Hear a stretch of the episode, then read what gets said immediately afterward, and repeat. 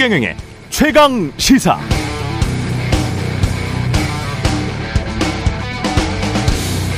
네, 일본과의 외교 주 69시간 수습 덕에 대통령 지지율이 0.7%포인트 올랐다는 기사가 어제 나왔습니다. 그게 기사 제목인데요. 그런데 기사를 자세히 읽어보니까 부정평가는 또 지난 조사보다 0.4%포인트 올라서 61.6%를 기록했네요. 부정평가도 수치로만 보면 옳은 것이죠. 그럼 기자는 또는 데스크는 긍정평가 지지율이 올랐다고 해야 할까요? 아니면 부정평가가 상승했다고 해야 할까요? 정답은 둘 다 그렇게는 못 쓴다는 것이죠. 다 오차범위 내에 있는 미세한 변동이기 때문에 윤석열 대통령 지지율 변화 없어 라고 제목을 다는 것이 올바른 보도입니다. 대학에서 통계학 기본만 배워도 아니면 언론사 입사 이후에 각종 언론 관련 재단에서 하루짜리 여론조사 보도 방법론만 배워도 이런 황당한 기사는 쓰지 않습니다. 0.7%포인트 상승을 기사 제목으로 삼다니 정말 대단합니다. 언론이 혹세 무민하면 그게 우리 사회의 집권 여당에게 대통령에게 좋은 일일까요?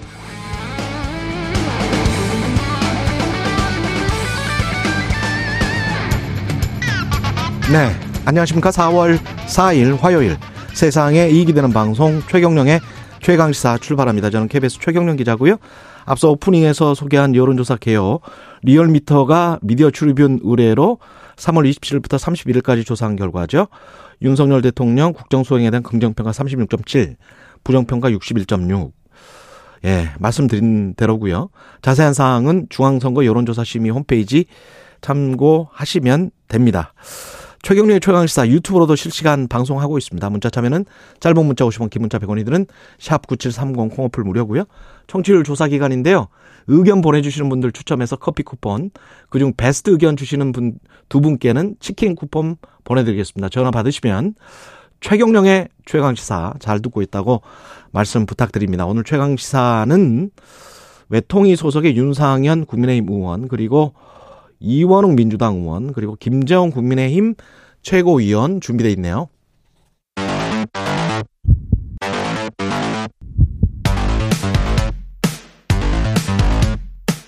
오늘 아침 가장 뜨거운 뉴스 뉴스 언박싱 자 뉴스 언박싱 시작하겠습니다. 민동기 기자 김민아 평론가 나와 있습니다. 안녕하십니까? 안녕하십니까? 예. 여론조사에 대해서 저도 할 말이 있습니다. 하십시오. 저는 언론이 그렇게 쓰는데 예. 저도 상당히 이제 문제 의식을 갖는데 예. 그게 언론의 어떤 악의적인 의도 뭐 이런 것도 있을 수 있는데 음. 좀 안이함이 있는 것 같아요. 왜냐하면 여론조사 업체에서 그 여론조사를 그렇게 결과를 발표를 하지 않습니까? 예. 보도자료를 내요. 근데 그 맞아요. 보도자료에 그렇게 써 있습니다. 그러니까 맞아요. 이걸 그대로 그냥 쓰는 거예요, 언론이. 근데 그럴 그래서는 안 되는 것이고 자체적인 판단을 적용해야 되고 여론조사 기관도 문제다. 그렇죠. 그리고 이런 게 있습니다. 0.4%뭐 이렇게 오차범위 내로 올랐는데 이게 매주 따지면은 오차범위 내지만 예를 들면 한 달, 두 달 따졌는데 상승세가 이제 오차범위 바뀐 경우도 있어요. 그러면 그렇죠. 그렇게 써야죠. 두 달 새 얼마가 올랐다 뭐 이렇게 추, 써야 되는 추세가. 가장 중요합니다. 그렇죠.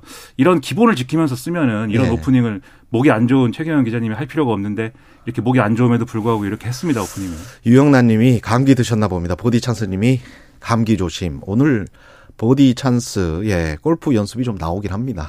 아 골프 모르는 용어네요. 밤 사이에 산불이 계속 확산돼 가지고 전 전남 지역은 지금 대응 3단계 들어간 것 같습니다. 전남 순천시 송광면에서도 산불이 발생을 했는데요. 오늘 새벽 5시 3단계로 격상이 됐습니다. 이 산불 3단계 같은 경우에는 예상 피해 면적이 100헥타르가 넘고요. 평균 그 풍속이 초속 11m 이상의 강한 바람이 불 때 발령이 된다라고 합니다. 아, 그리고 지금 또 전남 지역 한평 같은 경우에도요. 어젯밤 10시 50분에 산불 3단계로 격상이 됐거든요. 현재까지 확인된 피해 면적만 한 382헥타르 정도로 추정이 되고 있고 진화율이 60% 정도밖에 안 되고 있는 그런 상황입니다. 상당히 좀 뭐 바람이라든가 이런 것 때문에 진화에 어려움을 겪고 있는 그런 상황이고요. 그리고 충남 홍성 산불이 있지 않습니까? 예. 아직까지 지금 진화가 안 되고 아직까지 있는데 사흘째. 예, 왜냐하면 바람을 타고 날아다니면서 불이 옮겨 붙고 있다고 하기 때문에 아마 이게 산림당국이 진화에 그래서 큰 어려움을 겪고 있는 그런 상황이고요. 대전과 충남 금산 사이에서도 산불이 발생을 했는데 이것도 사흘째 이어지고 있거든요. 역시 강한 바람 때문에 불이 번지면서 진화에 어려움을 겪고 있습니다. 아, 이곳은 한때 진화율이 84%까지 올라갔었는데 예. 어, 지금은 이 강한 바람 때문에요. 이 진화율이 60%대로 하락을 한 그런 상황입니다. 그러니까 날씨가 도와주지 않아요. 불을 좀 밤새도록 이 진화 작업하기는 어려운 부분이 있기 그렇죠. 때문에 진화 작업이 중단된 새에 다시 불이 막 불씨가 옮겨 붙고 살아나서 이렇게 진화의 어려움을 겪는 상황들이 반복이 되고 있는데 뭐 비가 좀 와야 어쨌든 좀 비가 좀 오면 많이 도움이 될 것인데 좀 이따 비가 온다니까요. 그렇죠. 네.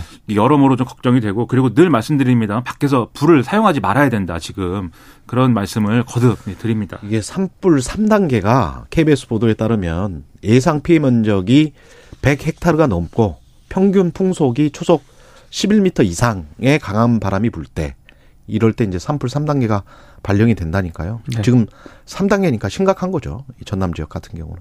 근데 김진태 지사가 산불이 강원도는 워낙 많이 났고 네. 3월 말에도 산불이 났었는데 네. 그때 3월 말에 골프 쳤다고요? 골프 연습장에 가서 이게 골프 지난주에 연습했다. 지난주에 강원도에서 12건의 산불이 계속 발생을 했거든요. 예. 이제 김진태 지사 같은 경우에는 지난달 31일 오후 5시 30분쯤에 광원도 내에 그 한 골프 연습장을 방문을 해서 30분에서 1시간 정도 이제 시간을 보냈다라고 합니다. 원래 그 속초에서 식목일 행사 등의 일정을 마치고 춘천 강원도청으로 복귀하던 중에 단골 골프 연습장을 먼저 찾았다라고 하는데요. 일단 강원도 해명이 좀 논란을 좀 빚었습니다. 이 행태 자체도 문제지만 예. 김진태 지사가 1시간짜리 연가를 내고 조퇴한 것이다 이렇게 해명을 했는데 확인을 해보니까 아, 김 지사가 연가 신청을 낸 날은 지난달 31일이 아니라 어제였습니다. 예. 강원도 측이 지사가 31일 연가로 연가를 구두로 신청을 했는데 비서실에서 누락을 해서 이제 어제 신청서를 제출했다라고 해명을 했거든요. 비서진이 지사 말을 안 듣는네요. 뭐 근데 예. 어, 어찌됐든 김진태 지사가 예. 산불 상황에 부적절한 행동이었다. 도민 여러분께 심려 끼쳐드려 죄송하다. 이렇게 사과를 하면서 네, 이 문제가 좀 마무리가 되는 것 같습니다. 그왜 이렇게 골프를 쳐야 되는지 모르겠어요. 산불 위험이 있는데도 불구하고 금요일 날 골프 연습을 했다는 건 토요일이나 일요일 날 골프 부킹이 돼 있었다는 건 것 같은데. 아, 네. 역시 이제 이런 문제를 잘 알아야 또 이렇게 해설이 가능한데 저는 맞습니다. 골프도 쳐본 적이 없으니까. 근데 이게 뭐 예를 들면 그냥 운동이 필요한 거다 뭐 이런 거면은 집무실에서 해도 되는 거 아닙니까? 정, 정 자세로 대기를 하면서. 근데 이런 면에서 여러 아쉬움인데 그래도 어쨌든 부적절한 행동이었다는 걸 인정하고 사과를 했기 때문에 저는 뭐 그렇게 수습한 것은 어쨌든 뭐 그 와중에 어쨌든 다행이라고 생각합니다. 왜냐하면 사과도 안 하는 분이 있는 것 같아요. 그래서 그렇죠. 여러모로 뭐 비교됩니다. 이것도 참. 사과도 안 하는 분은 누구예요? 그러니까 김영환 충북지사인데요. 아, 김영환 지사는 사과도 안 했구나. 그러니까 지난달 30일 충주에서 이 술자리에 있었는데 술자리에. 사실 이 충북 지역에서도 산불이 많이 나고 있거든요. 근데 지금 술자리에 있었던 배경이라든가 입장을 어제 기자들이 물었습니다. 그러니까 김영환 지사가 할 말이 많지만 따로 자리를 마련하겠다 이렇게 즉답을 피했는데 바로 그 뒤에 해명이 문제입니다. 그러니까 지난 2일 발생한 충북 옥천 군북면 화재를 언급을 하면서요. 산불 현장에 가면 혼선이 있을 수 있다. 옥천 산불 현장도 찾지 않았다. 왜냐하면 안 오는 게 좋을 것 같다는 현장 의견이 있어서 돌아왔다. 그리고 산불 현장을 방문하라는 게 꼭 바람직하지 않다는 것을 확인을 했다. 이렇게 얘기를 했습니다. 근데 사실 이거는 좀 뭐 어떻게 보면 원론적인 얘기일 수도 있습니다만 맥락상 좀 부적절한 발언이었던 것으로 보입니다. 왜냐하면 이 제천 산불이 지난달 32일 오후 1시쯤 발생을 해서 어, 지난달 31일 오전 9시 30분쯤 진화가 됐거든요. 예. 근데 이제 김영환 지사 같은 경우에는 산불이 진화되지 않았던 3월 30일 밤 화재 현장과 차량으로 불과 20여 분 떨어진 충주의 한 음식점에서 청년 단체들 등과 함께 술자리를 겸한 간담회를 가져서 이것 때문에 논란을 빚었는데 이 부분에 대해서는 정확하게 해명을 하지 않고 산불 현장에 뭐 꼭 반드시 가야 하는 하는 건 아니다.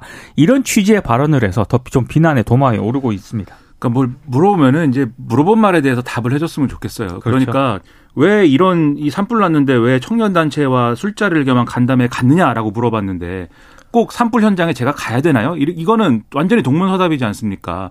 현장에 꼭 가야 된다는 게 아니라 적어도 이 상황을 의식하고 집무실에서 언제든지 그렇죠. 어떤 지시를 내릴 수 있도록 하는 비상 대기랄지 아니면 그에 준하는 어떤 태세를 갖추고 있었어야 된다 이 얘기를 하는 것인데 꼭 술을 먹어야 되는 건 또 아니잖아요. 네. 그렇죠. 그리고 청년 단체와 간담회라는 게 반드시 이날 해야 되는 것도 아닐 테고 그렇죠. 연기하거나 이 산불 상황이 있으니까 연기하거나 뭐 이럴 수 있었던 것인데 그런 부분에 대해서 해명을 하지 않고 더 비판을 받는 게요.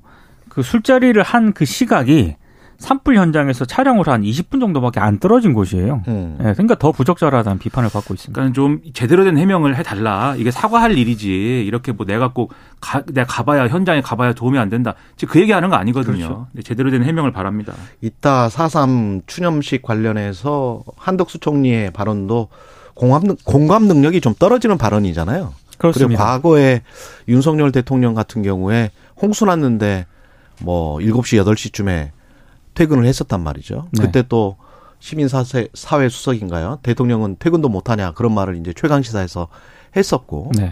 이런 게 다 이제 공감인 것 같아요. 공감. 근데 네.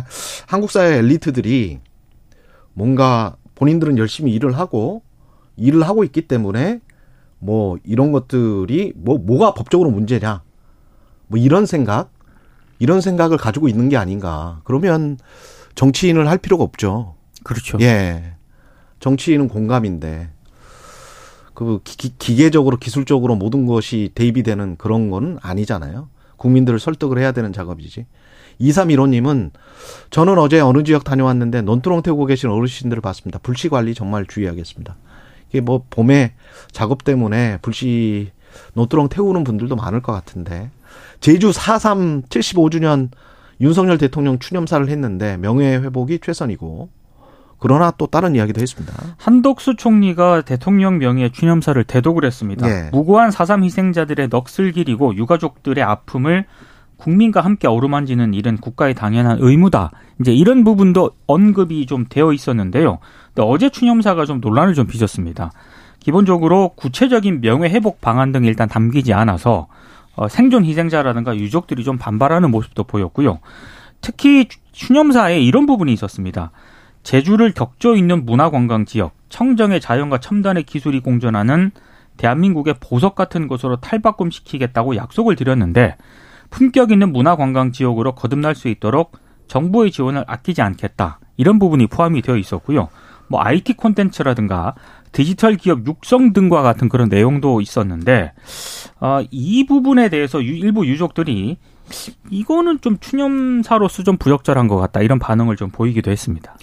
그러니까 4.3이라는 사건의 성격, 그리고 그 피해자들이 겪은 고통, 그리고 그 지금도 어쨌든 제주도에 상당한 제주도민들, 과거부터 이제 이 생업을 제주도에서 이어온 분들의 경우에는 이4.3 피해자의 가족이거나 유족이거나 뭐 어떤 관계가 있거나 이런 분들 굉장히 많습니다. 제주도는 현재 진행형입니다. 아직도. 그렇죠. 네. 그런 분들의 입장에서는 이게 무슨 뭐 계속 뭐 얘기가 나오지만은 뭐 남로당 얘기하고 뭐 공산당 얘기하고 이런 것들 때문에 그동안 피해를 얘기하지 못하다가 그래도 입도 뻥긋 못했어요. 그렇죠. 그렇죠. 예. 그래도 이제 2000년대 들어가지고 이런 이제 어좀 정부 행사도 있고 저이 대통령이 사과도 하고 이런 일들이 이어졌기 때문에 이제서야 좀 명예 회복이 되고 이런 과정을 거친 지가 20년밖에 안 되는 거거든요.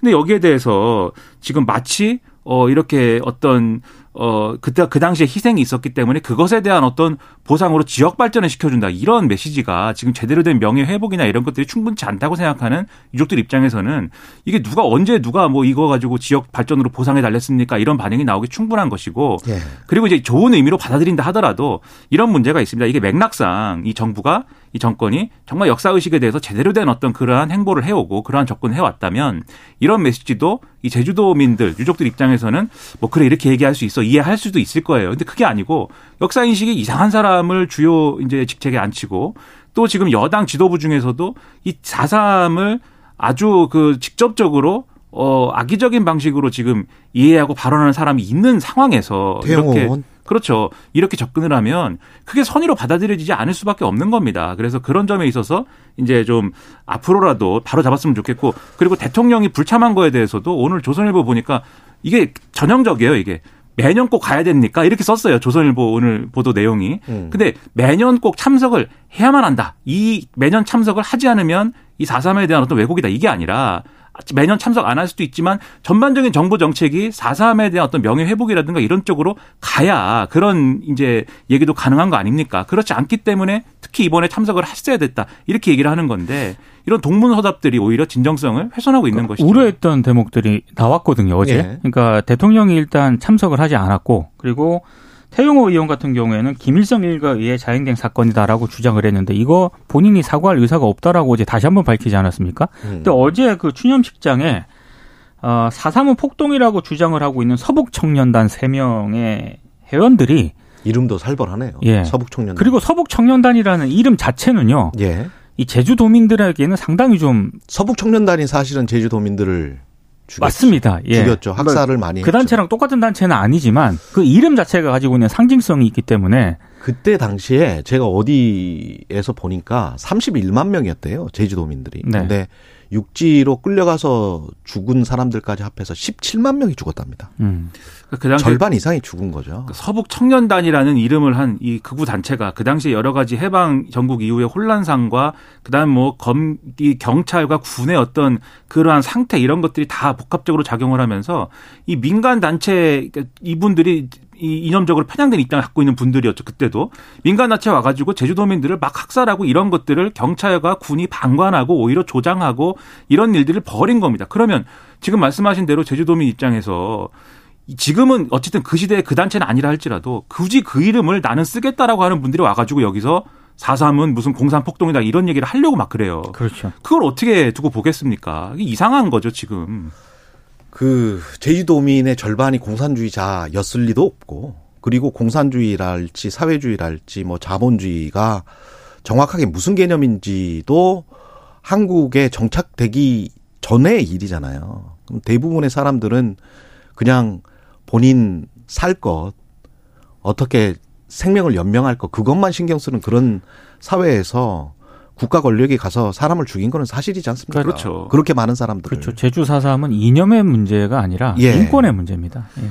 그러니까는 여러 가지로 어려운 상황에서 제주도민들이 그것에 이제 반발하고 뭐 이런 상황에서 그것을 진압하고 그것을 어쨌든 짓누르기 위해서 좋은 명분을 끌어다 쓴 게 이게 이 좌익이다라는 거였고 일부 예를 들면 남로당 조직이 이러한 것들을 이용하려고 한 바는 있습니다만 그것도 이제 어떤 본질적인 문제는 아닌 거고요. 그리고 그 남로당 조직이 태용호 의원 주장처럼 김일성의 지시를 받은 거냐도 또 역사적으로 따져봐야 되는 문제입니다. 왜냐하면 그때는 남로당 조직하고 분호당하고 별개였기 때문에 이것도 복잡한 얘기니까 이제 밀어놓고도 밀어놓고 보더라도 아주 작은 부분을 가지고 이 사태의 본질인 것처럼 막 얘기를 하는 것들이 굉장히 지금 와서 악의적인 것일 수밖에 없는 거고 예. 이런 상황을 언제까지 방치하겠습니까? 이런 걸 못하게 해야죠. 근데 지금 여당도 그렇고 정부도 그렇고 별로 의지가 없는 것처럼 보여지고 있는 거예요. 어제 국회에서 대정부 질문 첫날 한일 정상회담 그리고 검찰 수사권 조정 관련해서 경론이 벌어졌습니다. 그러니까 여러 얘기가 오가는데요. 특히 좀 논란을 빌었던 게 또 한덕수 국무총리의 발언입니다.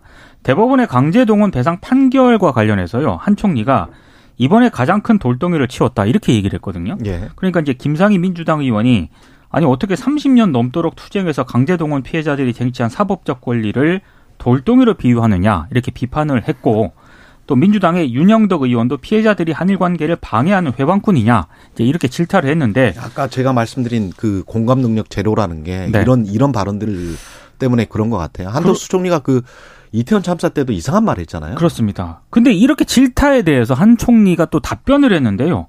한일 관계의 결정적 문제는 이 문제, 그러니까 대법원 강제 동원 판결이었다는 것은 누구도 부인할 수 없다.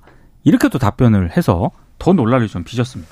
그러니까 똑같은 답을 해도 이 피해자 분들에게 저희가 더 열심히 설득하고 더 열심히 배려를 해서 어쩔 수 없이 예를 들면 어쩔 수 없이 국익을 위해서 이렇게 했습니다만 앞으로 더 어쨌든 설득하고 더 뭔가를 해내겠습니다. 그렇죠. 이렇게 얘기를 해야 말로라도 그렇죠. 정부의 이런 대, 대책이 이 방법이 해법이 뭐라도 정당화되는 것이지 돌덩이라고 그러고 이걸 치웠다라고 그러면은 이 강제동원 피해자 당사자들은 어떻게 되는 겁니까? 그러니까 이런 말씀들이 오히려 정부의 진정성을 훼손을 하는 거예요. 그럼 이렇게 얘기하지 말아야죠. 자꾸 이렇게 얘기를 합니다. 근데 그리고 잠깐 이 소식만 전해드리겠습니다. 오페 플러스가 5월부터 하루에 100만 달 100만 배럴 이상씩 자발적으로 추가 감산을 발표했는데 이렇게 되면은 여름 이후에 인플레이션 우려가 됩니다. 그리고 이제 예. FOMC 같은 경우에도 금리 인상을 자제할 것으로 예상을 했는데 예.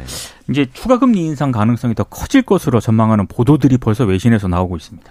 그 바이든 대통령 재선도 신경 써야 되는데 지금 사우디가 말을 안 듣고 이걸 가지고 또 사우디 입장에서는 여러 가지를 고려했을 텐데 러시아하고 한편이냐 이렇게 되고 세계가 세계 전반적으로 지금 수습할 수 없는 쪽으로 막 가는 것 같은 느낌 속에서 사우디가 점점 중국 쪽으로 붙고 있어요. 맞습니다. 그렇죠. 네. 이런 경제적인 거 잘해야 되는데 걱정이 많습니다. 뉴스 언박싱 민동기 기자 김민아 평론가였습니다. 고맙습니다. 고맙습니다. KBS 라디오 최경영의 최강시사 듣고 계신 지금 시각 7시 40분입니다. 오늘 하루 이슈의 중심. 당신의 아침을 책임지는 직격 인터뷰. 여러분은 지금 KBS 일라디오 최경영의 최강 시사와 함께하고 계십니다. 네, 어제 대정부 질문 첫날 가장 쟁점이 됐던 건 역시 대일 외교 문제였는데요. 관련해서 국회 외통위 소속 국민의힘 윤상현 의원 연결돼 있습니다. 안녕하세요, 의원님. 안녕하세요. 윤상현 의원입니다. 예. 네, 의원님 저 민주당에서는 이게 외교 참사다. 다시 한번 예. 강조를 하고 있고요. 그리고 후쿠시마 오염수도 이게 방류가 임박한 것 같은데 여름에는 방류할 것 같은데 예. 한덕수 총리가 한 말 중에 한국의 독자 검사 가능성 이거는 조금 다른 말이었거든요. 이제까지와는 예, 예, 예. 이거는 좀 의미가 있는 것 같은데요. 예, 우리가 지금 후쿠시마 오염수 이 문제 관해서 예, 안전성 모니터링 활동을 IAEA 주도로 하고 있지 않습니까? 예, 거기에 우리 한국 원자력 안전 기술원이 참여를 하고 있습니다. 그렇죠. 우리 전문기관이 또 거기에 그 박사님도 참여를 하고 있고요. 그래서 어제 말씀하신 것 중에 하나가 총리께서 필요시에 우리가 어, 별도로 필요한 검사를 독자적으로 음, 지금 11개 국가가 참여하고 있는데 우리 독자적으로 할 수 있는 방안을 협의 중에 있다. 이런 말씀도 있었습니다. 따로 하겠다. 예, 따로 하겠다는 겁니다. 그런데 이제 IAEA가 잘 아시다시피 일본이 상당히 돈을 많이 내는 국제기구 중에 하나고. 일본의 어떤 재정 분담금이라는 게 예.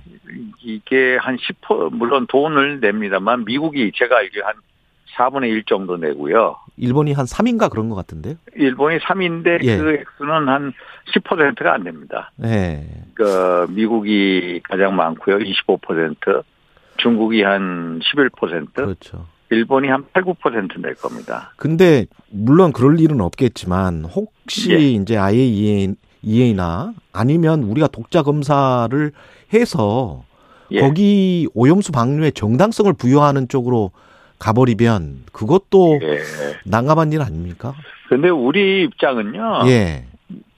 국민의 건강과 안전이 최우선입니다. 예. 이 문제에 대해서는 어떠한 타협도 있을 수 없다는 거거든요. 음. 그래서 안전성이 검증되지 않으면은 예. 우리가 어떻게든 방출에 오염수 방출에 분명하게 반대하겠다는 겁니다. 그렇군요.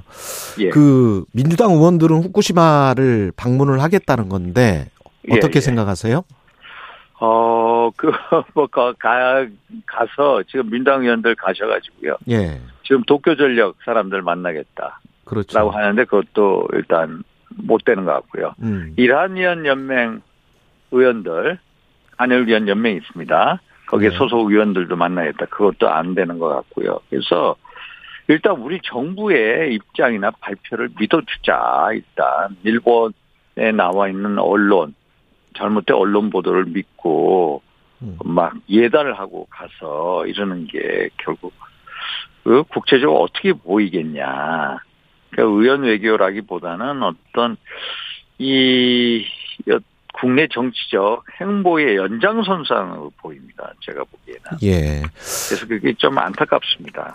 일본이 생각하는 그 타임 스케줄이 있을 거란 말이죠. 일본은 이걸 준비를 해서 방류할 게 5월이나 6월에 방류를 할 것 같은데 그러면 시기 시기도 그렇고 어떤 독자 검사의 규모도 그렇고 우리가 충분히 그 안에 어떤 일본과 접촉해서 독자 검사를 할 수 있고 예. 이게 어느 정도로 위험이 있는지를 파악할 수 있나요? 어떻게 보십니까? 한 2개월밖에 안 남은 것 같은데. 어, 뭐, 지금 한 6, 7월 정도로 예. 예상을 하고 있는 것 같고요. 예. 그래서 독자 검사를 하겠다는 거고.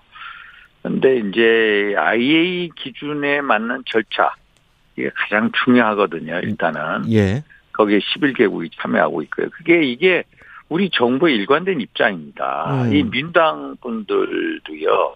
과거 문재인 정부 때 이 문제에 대해서 어떤 입장이었냐 음. 똑같았습니다. 솔직히 예. IA 기준에 맞는 절차를 따른다면은 일본의 오염수 이 방류 해상 방류에 대해서 반대하지 않는다.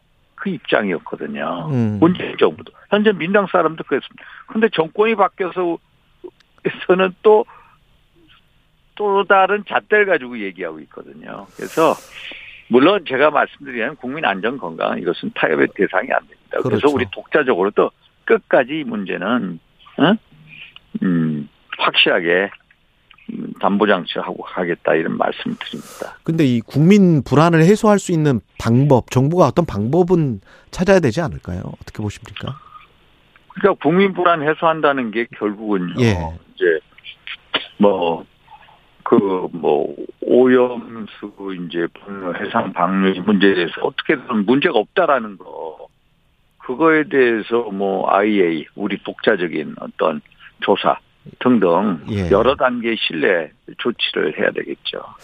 지금 외통위에서 한일 정상회담 관련해서 국정조사를 추진하겠다는 게 민주당 입장인데, 예. 예, 어떻게 생각하세요, 이 부분은? 그게 국정조사 이 대상에 정상회담 가지고 한 적이 없습니다. 우리 어. 문재인 정부 때도 뭐 남북 정상회담에 대해서 여러 가지 뭐 문제점도 있고 의혹도 많았습니다만은 국정조사 된 적이 없고요. 예. 제가 이 국회에 와가지고 국정조사를 매번 지켜봤습니다만은 국정조사를 해서 실체를 밝힌 적이 한 번도 없습니다. 정말 제 기억에. 음, 이게 항상 국정조사라면 정쟁의 장이 돼버립니다. 그래서 외교적인 사안을 가지고 정쟁으로 몰아가는 건 이건 안 좋은 것 같고요. 제가 보기에 예.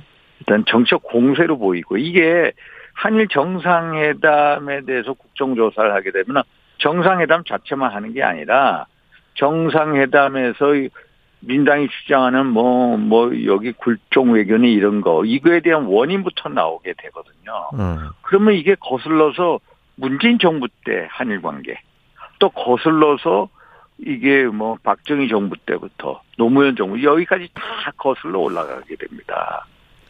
그래서 이게 한일 관계가 이런 식으로 급속히 냉각된 게 결국 문재인 정부의 반기도 큰 몫을 한 게 사실이거든요. 그래서 국정조사 하면 결국은 정책 공방으로 갈 거다라는 게 저의 생각입니다.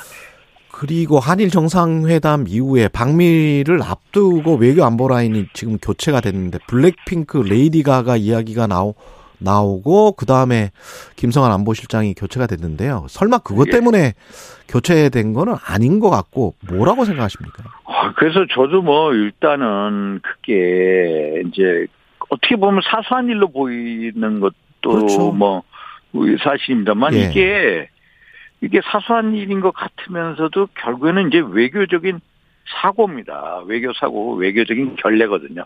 저쪽에 그 미국 대통령 부부가 올 초에 예. 레이디 가가하고 블랙핑크의 이 같은 이제 공연을 얘기를 했는데 이걸 대사관을 통해서 국가안보실로 갔는데 이- 이 미국 측에서 이 의사 탈진한 게 어디를 보면 다섯 번을 했다고요. 어디를 보면 일곱 번, 일곱 차례나 그렇죠. 이 문제를 타진했다는 거거든요. 예. 근데 이거에 대해서 답이 전혀 국가안보실에서 전혀 없었다는 거거든요. 예. 그래서 이제 대통령께서도 이제 또 다른 라인을 통해서 이 사실을 알게 됐고, 그래서 뭐 대통령의 입장은 뭐 김수환 국가안보실장에 대해서 이제 계속 만류를 한 것 같아요. 예. 보니까. 근데 이제 안보실장께서 이제 이 논란을 이제 잠재우려고 일단 결단하신 거 이렇게 보입니다. 근데 제가 좀 납득이 안 가는 게 한 6일 전인가 7일 전에 그 이 사건이 발발을 했을 때 조선일보 영문판 보도에는 질 바이든 여사가 초청했다는 대목이 안 나와요. 근데 이제 아, 한국어판 우리가 보는 보도에는 질 바이든 여사가 초청했다는 대목이 나오는데 예. 이게 지금 누가 초청했는지 처음 이 말을 꺼낸 쪽이 미국인지 한국인지 거기에 관해서 의구심을 갖는 국민들이 있는 것 같거든요. 어, 그거는 자세히 모르겠습니다. 제가 듣기로는 예. 이제 미국 측의 어 제안으로 전 알고 있거든요. 예. 알겠습니다. 예. 여기까지 듣고요. 그 다음에 국민의힘 지금 지지율은 어떻게 보세요? 대통령 지지율과 뭐 연동이 될 수밖에 없는 것 같긴 한데. 예, 예. 예. 정광훈 어, 목사가 갑자기 실- 또 나와가지고. 제가 최근에 예. 그 국민의힘 지지율 보면은 예. 뭐 33대 33 동률로 나온 데도 있고요. 음. 민당 지지율이 국민의힘 지지율 한9% 앞선 여론조사도 있고요. 그래서 일단 지지율이 국민의힘 지도부 교체가 있지 않았습니까? 예. 어, 그래서 김기현 대표 체제가 새롭게 탄생이 되고 또 컨벤션 효과를 위해서 막 지지율이 올라갈 줄 알았는데 오히려 민당보다 역전당한다. 음. 그래서 저는 이게 대단히 안 좋은 사인으로 보고 있습니다. 지도부를 잘못 뽑았다? 아니요, 그건, 그건 아니고요. 예. 예, 예. 물론 뭐라고 보세요? 지도부- 이유가? 이유가 보면요, 결국은 예상대로 지도부가 탄생이 된 거 아닙니까? 예, 그렇죠. 예상대로 음. 결국 이제 친윤계 어떤 이제 집중적인 예. 이제 그 지원에 힘입어서 친윤계 지도부가 탄생이 됐고요. 또 어떻게 보면은 연포탕 연포탕 말씀을 계속 하셨는데 연포탕에 대해서 연포탕을 생각하는 분들이 없거든요. 음. 일종의 탕평책이 이루어지지 않았다. 이제 약속 대투의 약속이 안 지켜졌다. 그러기에 이 정당이라는 게 좀 역동성이 있어야 되지 않습니까? 그렇죠. 좀 살아있는. 그렇죠. 근데 살아있는 정당 같이 그렇게 안 보이잖아요. 또 이게 다양성이 있고 역동성이 있는데 다양성, 역동성 면에 있어서 좀 국민의힘이 국민들한테 보여주는 모습이 약하지 않나. 그래서 지지율이 이런 식이 아니냐 이렇게 혼자서 판단하고 있습니다. 김재원 최고랄지 정광훈 목사 이 파동이 좀 영향을 미쳤다라고 보십니까? 그것도 영향을 좀 미쳤을 겁니다. 음. 예, 그 김재원 최고위원의 발언 예. 에 대해서 좀 수도권이나 중도층에서는 좀 음, 영향을 미쳤을 것으로 저는 판단하고 있습니다. 지금 한 10초 남았는데요. 예. 김학용, 윤재옥 중에서 누가 돼야 됩니까? 의원님 안 나오시는 거죠, 지금? 저 저는 모르겠습니다. 저는 제가 예. 큰 문제가 우리 국민의힘 예. 우리 위기거든요. 위기인데 음. 위기임을 자각하지 못하고 있습니다. 알겠습니다. 그래서 여기까지. 제가 예. 국민의힘 그- 윤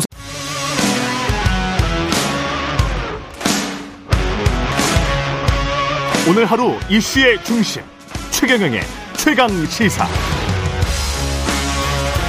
네, 이번 주 국민의힘 원내대표 선거 열리고요. 민주당도 곧 차기 원내대표 선출할 예정이었습니다.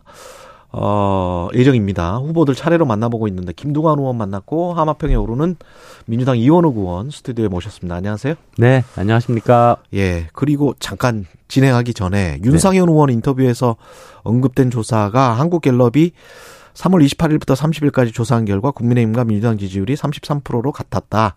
리얼미터가 미디어 출입인 의뢰로 3월 27일부터 31일까지 조사한 결과 국민의힘은 37.1이었고 민주당은 47.1%였다. 자세한 내용은 중앙선관위 여론조사 심의 홈페이지 참조하시면 되고요. 이걸 또 안 해주면 또 심의에서 뭐라고 할 수가 있기 때문에 출마 결심을 하셨어요. 네, 출마 결심을 하고 예. 열심히 의원님들 뵙고 예. 어, 의견 듣고 어떤 원내 지도부가 돼야 되는가, 예. 이원욱은 어떤 일을 만약에 하- 들어가면 해야 되는가라고 하는 거에 대해서 의견을 구하고 있는 중입니다. 뭐라고 주로 하시던가요? 아니면 그리고 왜 이원욱 원내대표가 돼야 되는지 그 이유도 좀 말씀을 해주시면 좋겠는데요. 그 이번에 원내대표 선거라고 하는 것이 어, 어, 민주당의 변화와 혁신을 보여주는 그 가장 중요한 결절점이라고 하는 데는 이 모든 의원들의 이견이 없었던 것 같습니다. 결절점이다. 네, 네. 예. 어, 특히나 어, 민주당이 지금까지 뭐 조금 아까 어, 윤상현 의원님하고 그, 그 인터뷰하시면서 예. 말씀하신 여론조사 결과를 지금 말씀해 주셨는데요. 그러니까 어, 민주당 지지도가 상대적으로 높거나 비슷하게 아주 잘 나가고 있는 음. 이러한 모습을 보여주는 것이 사실상 민주당이 어, 어, 신뢰하고 어, 국민들이 국민들로부터 신뢰를 받고 실력이 있고 매력 있는 정당이어서일까 아니면은 반사이익일까? 라고 하는 거에 대한 음. 그 의문점, 그, 그 반사이기다라고 하는 의원들이 상당히 많이 있고요. 그래서 음. 어떻게 하면 실력 있는 민주당을 만들어 갈 것인가, 그래서 신뢰를 높일 것인가, 예. 어, 내가 스스로 강해져야 된다라고 하는 거에 대한 그 요구들이 굉장히 많았었습니다. 음. 그리고 어, 어 가장 중요한 것 중에 하나가 그러니까 이번 지도부 구성에 있어 가지고 최근에 어, 송갑석 의원 등을 어, 지명직 최고위원으로 그렇죠. 임명을 하면서 이른바 비명계 끌어안기 그래서 통합지도부를 구성하려고 하는 모습을 주류 쪽에서 보이고 있는데요. 예. 어, 이번에 어, 원내대표 선거는 통합지도부를 완성해 가는 가장 중요한 음, 그 음. 이벤트가 아니겠냐라고 하는 거고 그 통합지도부를 완성하는 데 있어서 예. 이원욱이 들어가는 것이 가장 좋을 것 같다. 어. 라고 하는 그러한 얘기들이 어, 제가 해, 저에 제게 해주는 조언이었습니다. 그럼 지금 말씀하시는 거는 이재명 대표, 이원욱 원내대표 이거를 지금 상정하시는 거죠? 그렇죠. 예.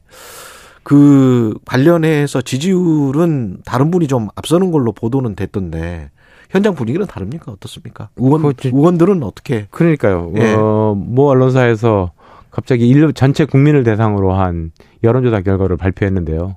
원내대표는 원래 의원들이 뽑는 거죠. 의원들이 뽑는 거니까 뭐 그렇죠. 뭐 전혀 상관이. 없는 거고 네. 뜬금없는 그 조사였습니다. 뜬금없는 조사였다. 네, 그리고 네. 만약에 뭐 어, 당 대표라든가 최고위원 뭐 이런 그 어, 당원과 당신과 민심이 결합되는 이러한 것들을 어, 뽑는 선거라고 한다면은 충분히 유의미성을 찾아볼 수 있겠지만 예. 뭐 이번에 전체 국민을 대상으로 한 조사는 그냥 인지도 조사 아닐까 싶습니다. 예. 이재명 대표와 만약에 되신다면 이원웅 원내대표는 잘 맞을까요? 저 아주 잘 맞을 것 같은데요. 잘 맞을 것 같습니까? 예, 오랫동안 친구 사이였고요. 뭐 예. 뭐 최근에 흐트러진 분위기가 실제로 제가 어 지난 6월 달에 있었던 작년 6월 음. 달에 있었던 그 지방선거 때 전략공천위원장을 맡았었습니다. 예.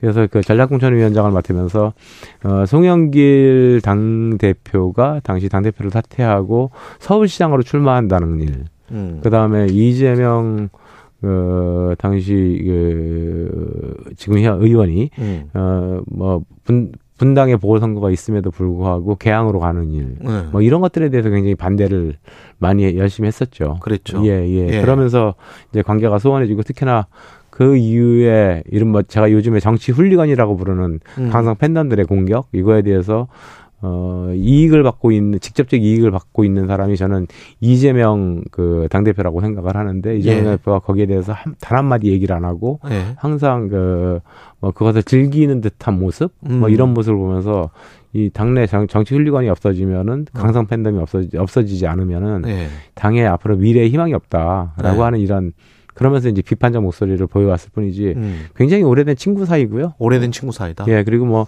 경기도지사 선거를 나갈 때라든가 등등 어 제가 가가지고 직접 현장에서 진, 진두 지휘하면서 음. 어, 당선을 위해서 열심히 도와주기도 했던 그런 과거 역사들이 있습니다. 정치 훌리건 문제는 어느 정도 잦아들었습니까? 이재명 대표가 관련해서 말을 했잖아요. 그게 좀 먹힙니까? 네, 최소한 지금 어, 집 앞이나 아니면 사무실 앞에서 시위하는 음. 뭐 이제 집단적으로 모여서 시위는 한 두 번 정도 했었고요. 네. 그리고 어 개인적으로 1인 시위는 아주 지속적으로 있었었는데 그 그게 없어졌습니다. 근데 어. 아직까지 완벽하게 없어졌다고 할 수는 없는 것이 뭐 사무실에 어 이제 전화를 해 가지고 욕설을 한다거나 음. 아니면 제게도 아주 그냥 조롱에 섞인 문자들이 지속적으로 보내는 사람들 이런 분들이 좀 아직도 남아 계세요. 아 그렇군요.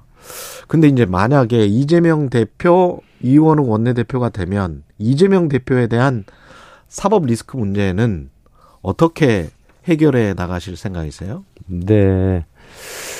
아, 저는요, 그러니까, 어, 예, 국, 국민의힘이 모든 것을 이재명 대표의 방탄이다.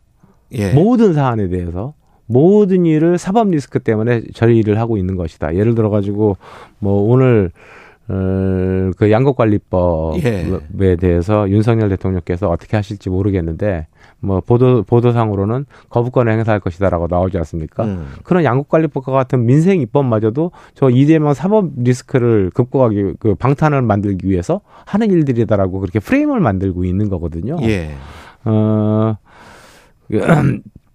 그래서 이, 이, 그 프레임을 어떻게 극복해 나갈 것인가라고 하는 것들이 굉장히 중요하다라고 보여지고요. 그렇죠. 그, 그것은 실제로는 아까도 제가 말씀드렸듯이 그 지금과 같이 어, 이, 주류 이재명계와 관계되는 통, 그 독식에 가까운 지도부로서는 어, 오히려 그것을 극복하기가 굉장히 어려워진다라고 하는 겁니다. 예. 저와 같이 어, 비명계라고 얘기되는 사람이 태, 원내대표가 돼서 같이 그 문제를 풀어갈 풀어갈 때 음. 오히려 어어왜 이, 그렇게 예, 이원 이재명의 당 대표에 대해서 날쌘 그 어, 비판을 하던 이원욱이 저런 모습을 보이지?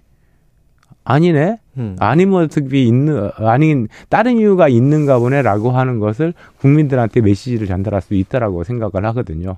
근데 제가 좀 이거 외람된 말씀일 수도 있겠습니다만은 결국은 그 프레임이 깨지든 뭐 아니면 지속되든 그거는 결정적인 변수는 재판 결과에 따라서 달려 있을 것 같거든요. 결국은 허위 사실 유포가 가장 지금 먼저 재판을 하고 있기 때문에 그 재판 결과가 어떻게 나오느냐 네. 또는 김용 정진 정진상의 그 다음 케이스이기 때문에 그 재판 결과가 어떻게 나오느냐에 따라서 다만 1심이라도 그게 총선에 큰 영향을 미치고 이재명 대표의 사법 리스크에 연관된 거치 문제까지 영향을 미치지 않- 그리고 만약에 이제 그게 무죄로 나온다면 또 이제 엄청난 기회를 잡게 되는 것이겠죠 이재명 아, 대표는 물론요. 그래서 예. 이제 뭐 어, 의원들 중에는 아니 그 설령 구속된다 하더라도 음. 그걸 두려워하지 말고 가서 만약에 무죄를 판결을 받고 나온다면 완전히 국민적 영웅이 되는 거 아니겠냐. 그렇죠 이런 의견부터 예 그러니까 어, 야, 저, 저, 무리한, 그, 경, 그, 검찰의, 정치검찰의 탄압 아니냐. 음. 거기에 왜 응하냐. 음. 실제로 이제 두 가지들이 공존하고 있는 건데, 예 어, 특수부 1, 3부와 수원지검까지 다 동원해가지고 지금 100여 명의 검사, 그러면 그 밑에 딸린 수많은 그 수사관들이 이재명 당대표에 대해서 어, 조사를 해왔던 거 아닙니까? 1년 넘게. 예. 근데 어, 낸 결론이라고 하는 건 너무 초라하죠. 어. 초라하죠. 직접적인 연관성 이런 것들을 밝혀진 게 과연 무엇이 있겠는가라고 하는 거고. 음. 어 아까 선거법 그러니까 허위사실 공표 문제도 예. 말씀하셨는데 김문기 전 차장에 대해서 어 그거는 인지 능력에 대한 거거든요. 증거 능력이 아니고. 성남시장 때 몰랐다. 네. 예. 그래서 그것이 과연 유죄로 판결받을 것인가, 무죄로 판결받을 것인가에 대해서 뭐 물론 이제 최종적으로는 재판부의 판단의 결과이겠지만 예. 아, 많은 어 국민들이 어저좀 이상한 거 아니야 한켠에서는 이- 음. 이런 느낌을 갖고 있다라고 하는 겁니다. 그래서 실제 여- 그 각종 여론조사를 보면은 음. 이재명 대표에 대해서 지켜야 된다라고 하는 의견들이 굉장히 높게 나오고 있는 거죠. 그렇군요. 네. 의원님은 지금 이재명 대표 거치에 대해서 퇴진적으로 생각하고 있지는 않으신 것 같은데? 저는요, 예. 어, 그러니까 참 이제 고민인 지점이 음. 이재명 의료의 민주당으로 선거를 과연 치를 수 있겠는가? 아까 말씀하셨던 이런 사법 리스크 이런 것들이 공존하고 있는 상황에서 특히나 예. 계속적인 재판은 이제 이게 이제 예, 가게 될 거고. 근데 이재명 없는 민주당으로도 안 된다. 그것도 힘들다. 예. 그래서 이것이 사실 어떻게 보면은 굉장히 그 고민되는 지점입니다. 이재명 어, 당대표를 뭐 만약에 다음 체포동의 안이 만일 들어와 가지고 그거를 가결을 시켰다라고 하면 어 민주당의 아주 적극적인 지지자들 5 내지 10%가 민주당을 등질 가능성이 있거든요. 아. 그렇게 됐을 때 과연 다음 총선을 말하자면 산토끼를 잡, 잡으려다가 집토끼를 다 놓치는, 음, 이런 결과를 초래할 수도 있지 않겠는가라고 하는 고민 지점이 있습니다. 강력한 팬덤이 있으니까. 네. 그런 측면에서 이른바 아까 정치 훌리건이라고 했던 사람들이 당원들 중에 얼마나 되는 거예요? 저는 한 제 느낌에는 3천 내지 5천 명 정도 되는 것 같습니다. 아, 전체 당원 80만인가 그렇지 않습니까? 예, 예. 3천에서 5천 정도밖에 안 된다. 숫자 그러니까 막 숫자로는? 문자 폭탄 보내고 뭐 아. 이런 사람들 물론 거기에 어, 동조하고 그런 생각에 같이 하고 이런 분들은 저보다 더 뭐 3만 명, 10만 명 이렇게 된 수도 있겠지만 예. 그 실제 행동으로 나타내는 사람들 그리고 문, 문자까지 행동이 한 3천 내지 5천 명 아. 그다음에 실제 그이 현장까지 와가지고 하는 행동하는 사람들은 뭐 천 명도 안 되죠. 아. 이게 여하튼 간에 국회의원이시고 그들은 당원이기 때문에 공정과 공생을 해야 될 것 같거든요. 서로 간에 뭐 척질리는 거는 좀 그렇잖아요. 근데 예. 음, 저희 지역 저희 집 앞에서 이제 지역에서 예. 그 집회를 했던 분들 뭐 집회 신고 뭐 이렇게 내기도 하고 뭐 그러니까 그분들 중에 일부는 원래 지역에서 있었던 사람이고 등등 아. 그래가지고 제가 아는 분들도 있거든요. 예. 그래서 이제 어, 당적 조회를 해보니까 당원이 아닌 분도 계시더라고요. 아, 당원이 아닌 사람들도 있어요. 저희 지역 그리고 또 저희 저는 화성 을 지역인데 화성 을 지역이 아니고 화성 갑 지역 당원들도 계시고 음. 뭐 그러니까 이것이 뭐 꼭 지역구 사람들이 나서 가지고 하는 것 같지는 않습니다. 예. 그리고 만약에 원내대표가 된다면 대여 대여 협상 전략을 잘 짜야 될 것 같은데 지금 여당 같은 경우는 뭐 후쿠시마 관련해서도 거짓 선동 뭐 이런 것이 친일 행위다. 민주당이 선동을 하고 있다. 뭐 이- 주로 이제 이런 식이에요. 가짜 뉴스를 유포하고 있다. 어떻게 보세요? 한일 정상회담 이후에 민심도 그렇고 민주당은 어떻게 해야 됩니까? 음 그냥 그 좀 솔직하게 현상을 국민들의 음. 그 생각을 좀 봤으면 좋겠습니다. 미- 그 국민의힘이나 그 지- 용산 대통령실에서 그 군주 민수라고 하지 않았습니까? 네. 그 뭐니까 그 민심의 바다에 물에 물 위에 떠 있는 배와 같다 군 군주는 예. 이게 민심이 흔들리면은 그 배는 언제든지 엎어질 수 있는 거거든요. 근데 어 실제 지난 한일 정상회담 이후에 그 후폭풍을 지금도 윤석열 대통령의 지지도라고 하는 음. 걸로 해가지고 명확히 보고 있습니다. 근데 그거를 어떻게 덮을 것인가에 대한 고민들을 하겠죠. 근데 음. 그걸 새로운 프레임을 만들어 가지고 덮어 씌우는 것은 결코 근본적인 해결 방안이 되지 않을 것이라고 보여지고요. 예. 그 후쿠시마 원전 오염수가 방류될 것이다라고 하는 거는 이제 기정사실화 됐지 않습니까? 그렇죠. 근데 그러면 그, 그 방류를 어떻게 막을 것인가라고 하는 거에 대해서 현 정부는 고민을 해야 된다는 겁니다. 어.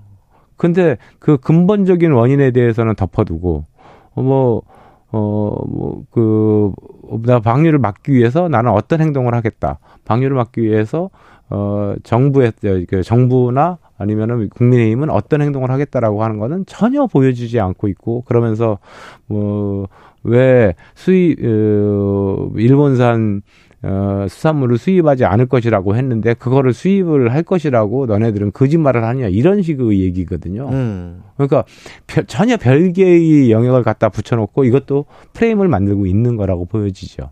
지금 민주당 의원들이 후쿠시마를 가기로 했잖아요. 네. 필요한 절차다, 일이다 이렇게 보십니까? 아, 그러니까 그 문제가 아까 말씀드렸듯이 예. 그 정부가 하지 않으니까 정부가 하지 않으니까. 정부가 하지 않으니까 오죽 답답하면 우리한테. 나서서 어 후쿠시마 원전 오염수가 방류되는 것을 막아보자. 음. 라고 하는 겁니다. 근데 후쿠시마 원전 오염수가 방류되는 걸 막아보자라고 하는 거는 일본 내에도 그 수산업에 종사하는 분들 등등 해서 많이 있거든요. 예. 그분들의 의견도 같이 어, 들어보고 만약에 우리가 공조할 게 있으면 같이 공조해 보자라고 예. 하는 측면에서 가게 되는 거죠.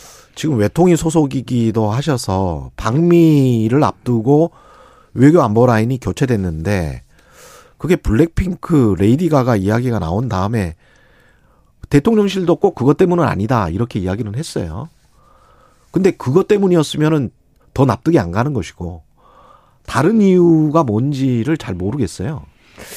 아마도 어 정통 외교관 출신들과 음. 그 캠프 출신들 사- 외교란버 라인 사이에서 아주 지속적인 갈등이 있었다라고 하는 것들은 오래전부터 흘러나온 얘기 아니겠습니까? 음. 특히 이제 김태호 차장을 을 중심으로 한 캠프 출신들이 외교 라인에 대해서 불만이 있었다라고 예. 하는 거에 대한 그 얘기들이 쭉 지속돼 왔었던 문제입니다. 그러니까 어, 그래서 어, 만들어진 거지 첫 번째인 것 같고요. 그러니까 두 번째로는 이게, 이게 대통령 외교안보 라인이 굉장히 불안하고 일을 일 처리를 매끄럽게 못했다라고 하는 지적들도 여러 번 있어왔죠. 이게 예. 뭐 대통령께서 지난번에 뭐, 뭐 바이든 날리면 사건이라든가 아니면 인도네시아에 갔을 때 어, 픽업 차량, 픽업 음. 차량을 그 당시 공식 차량이 공식 의전 차량이 제네시스였거든요. 예.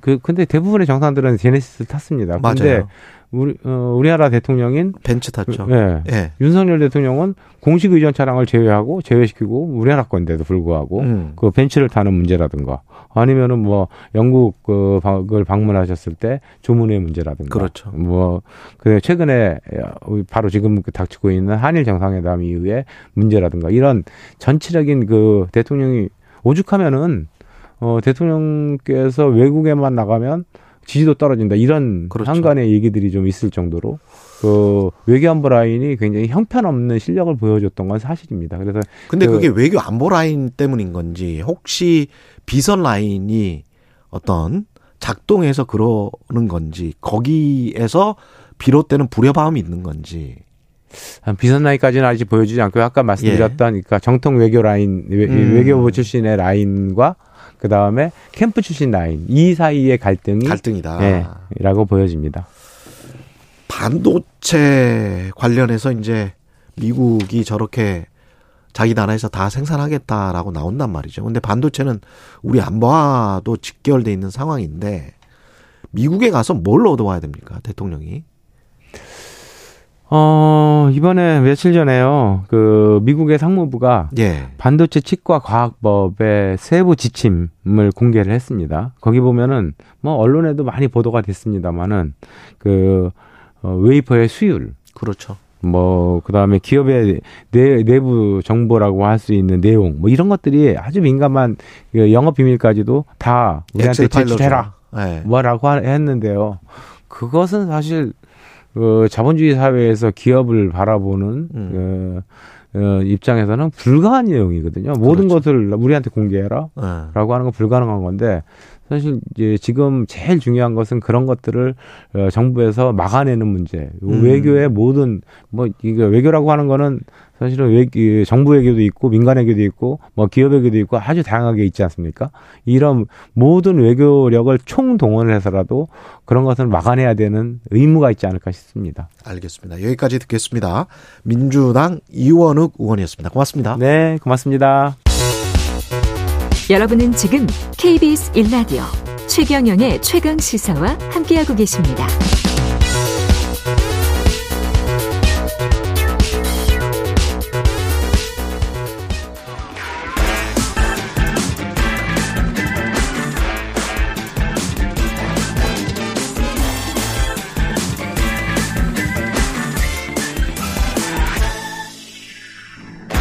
네, 6871님, 최이라님, 외람되지만 감기 걸리신 목소리가 훨씬 젊게 들리네요. 이런 예.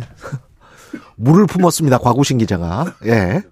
이런 이야기를 하니까 9368님은 평소에 박력 있는 목소리가 아니라 다른 분인 줄 알았습니다. 건강 잘 챙기세요. 이런 말씀하셨네요.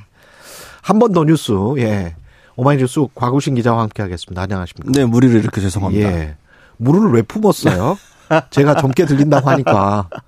어. 아닙니다. 그 역시 청취자분들이 네. 이 최강 시사를 많이 사랑해 주시는 것 아, 같습니다. 아, 역시 예.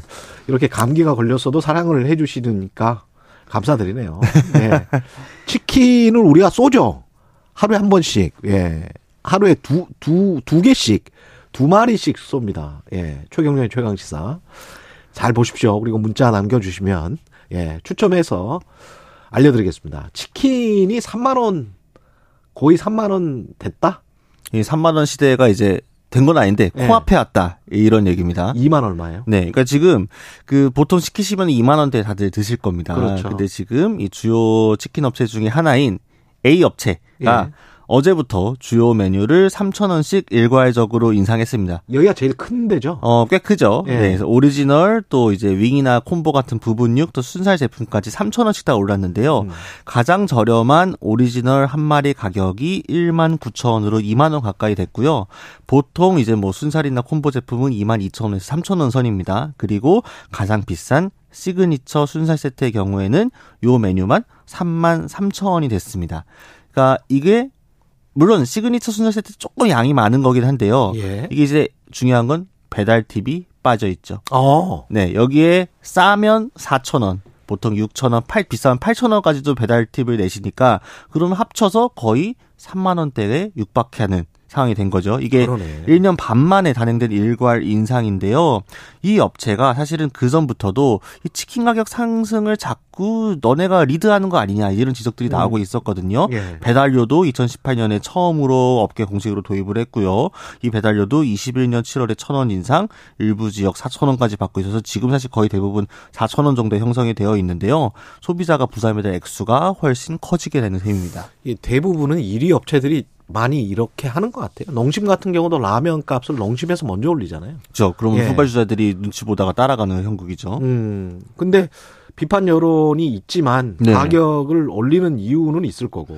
네, 일단 본사는 좀 가격 인상이 불가피하다라는 입장입니다. 예. 일단 가맹점주의 수익성이 너무 악화되고 있다라는 게 전면적인 이유인데요. 1, 2년 사이에 이제 글로벌 곡물 시장이 워낙 좀 급등하다 보니까 사료 가격도 높고 이 때문에 원재료인 육개 닭고기 가격이 너무 많이 올랐습니다.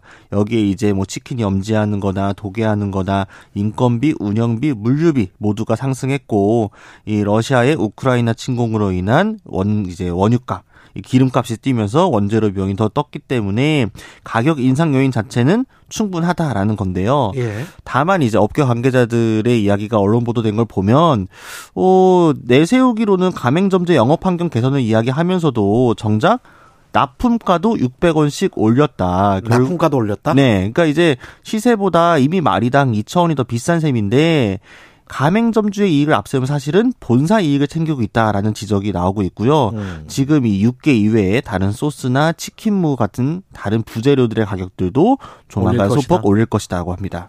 다른 업계도 다른 업체들도 연쇄적으로 이런 상황이 이어질 것 같기도 합니다. 네, 일단 예. 뭐 대외적으로는 가격 인상을 고려하지 않고 있다라고 하고 있지만 음.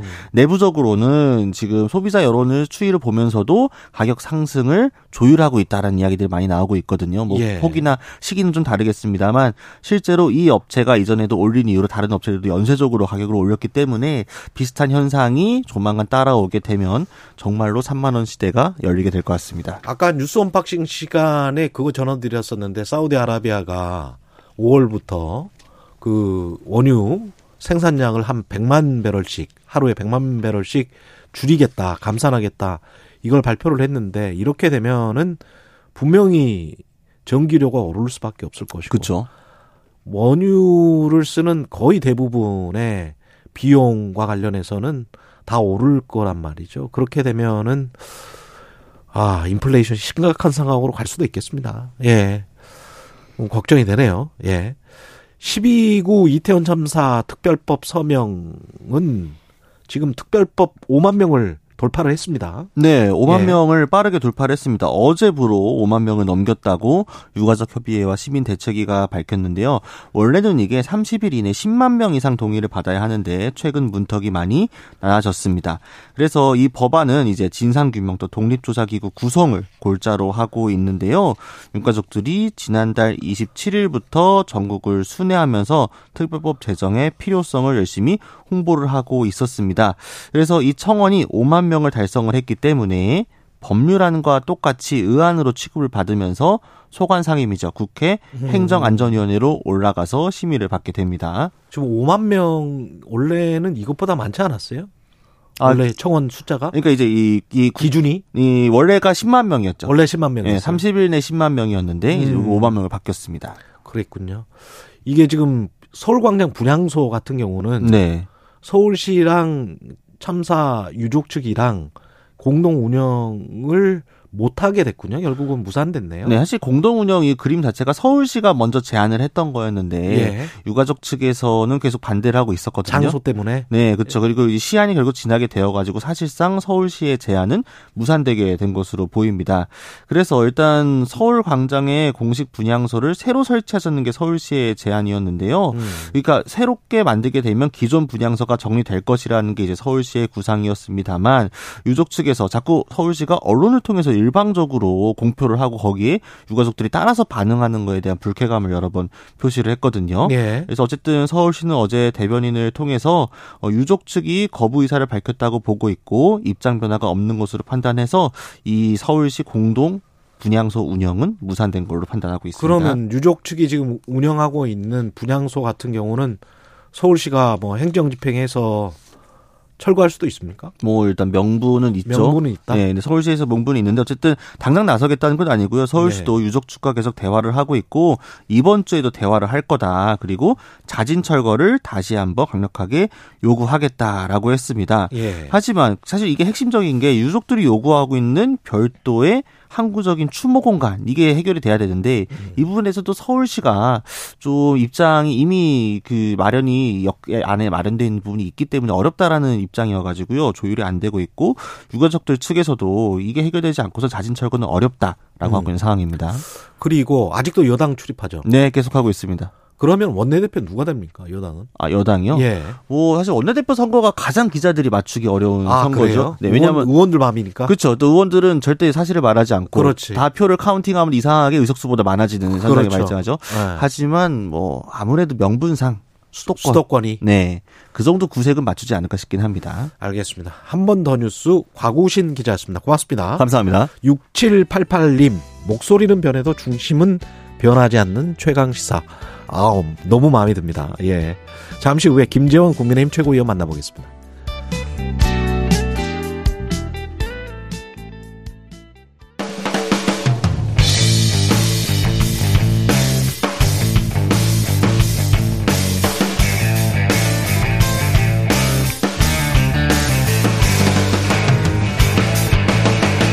최경영의 최강 시사.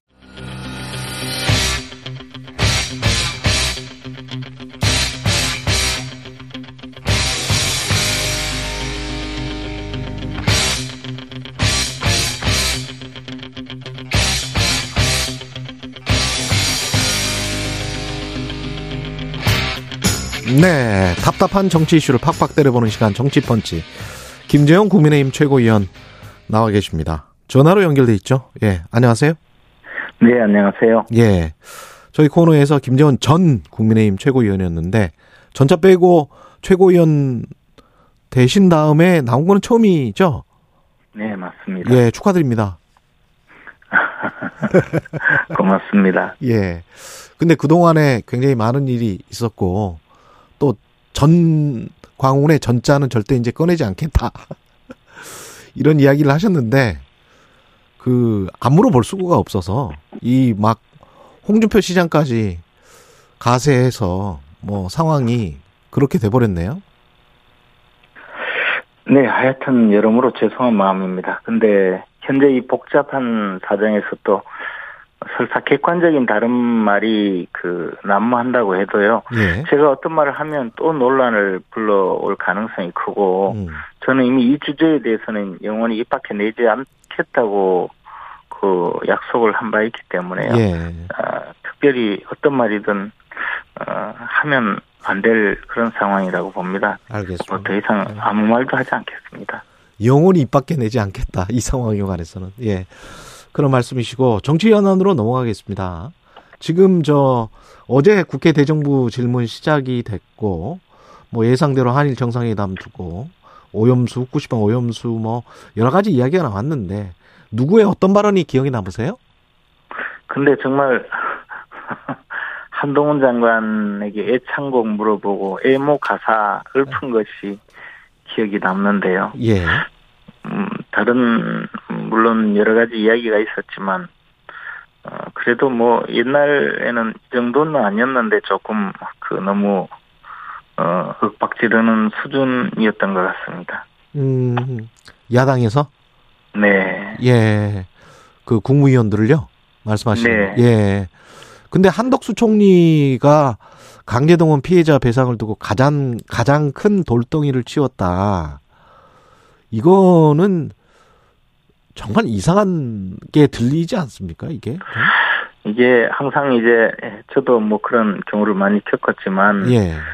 어, 돌덩이를 치웠다라고 한 것이 장애물을 제거했다 또는 더 나가서 어, 이제 그 대법원 판결로 인해서 벌어졌던 한일 관계의 비정상 사태를 해결하기 위해서 어, 정부에서 나름대로 조치를 한 것을 설명한 것이고 예. 그것은 어, 제3자 어, 변제 방식이라든가 또는 그 정부의 조치를 말씀드린 것이 이제 그 돌덩이를 치운 것이라고 했는데 짝이 그것을 피해자가 돌덩이냐 이런 식으로 어, 끌고 가서 공격을 하는 것이 과연 맞는 일이냐고 한번 생각을 해봐야 될 것 같습니다. 어, 네. 상식적으로 그렇지 않습니까? 장애를 제거했다, 돌덩이를 뭐 제거했다고 하는 것이 음. 피해자들을 쫓아냈다는 것이 아니고 음. 어, 새로운 방식을 새로운 해결 방법을 제시했다는 의미지 않습니까? 그럴까요? 그런데도 이제 어, 그것을 어, 비유를 문제 삼아서 본질을 공격하는 것은 이제 정치가 점점 그 극악 무도해지는 것 아닌가 생각합니다. 아니 근데 한 총리가 지난번에 이태원 참사 났을 때도 보스턴 레드삭스하고 뉴욕 양키즈 경기를 하면 더 많은 경찰 인력을 투입하겠지를 영어로 말했단 말이죠. 외식 기자들. 네. 그러니까 그런 뭐랄까요? 맥락이 없는 네. 공감 능력이 굉장히 떨어지는 것 같다. 그런 생각이 좀 들, 들긴 해요. 그때 뭐 그거하고 지금하고 관계가 없는데요. 예. 저도 이번에 겪으면서 제일 힘든 게 이게 전과가 있으니까 더 힘들던데. 아, 그러나 이번에 그 예. 뭐 장애물을 제거했다 예, 또는 참 그 돌덩이를 제거했다라는 것이 그것이 잘못된 바, 어떤 발언이라든가 잘못된 비유였다고는 생각하지 않습니다. 알겠습니다.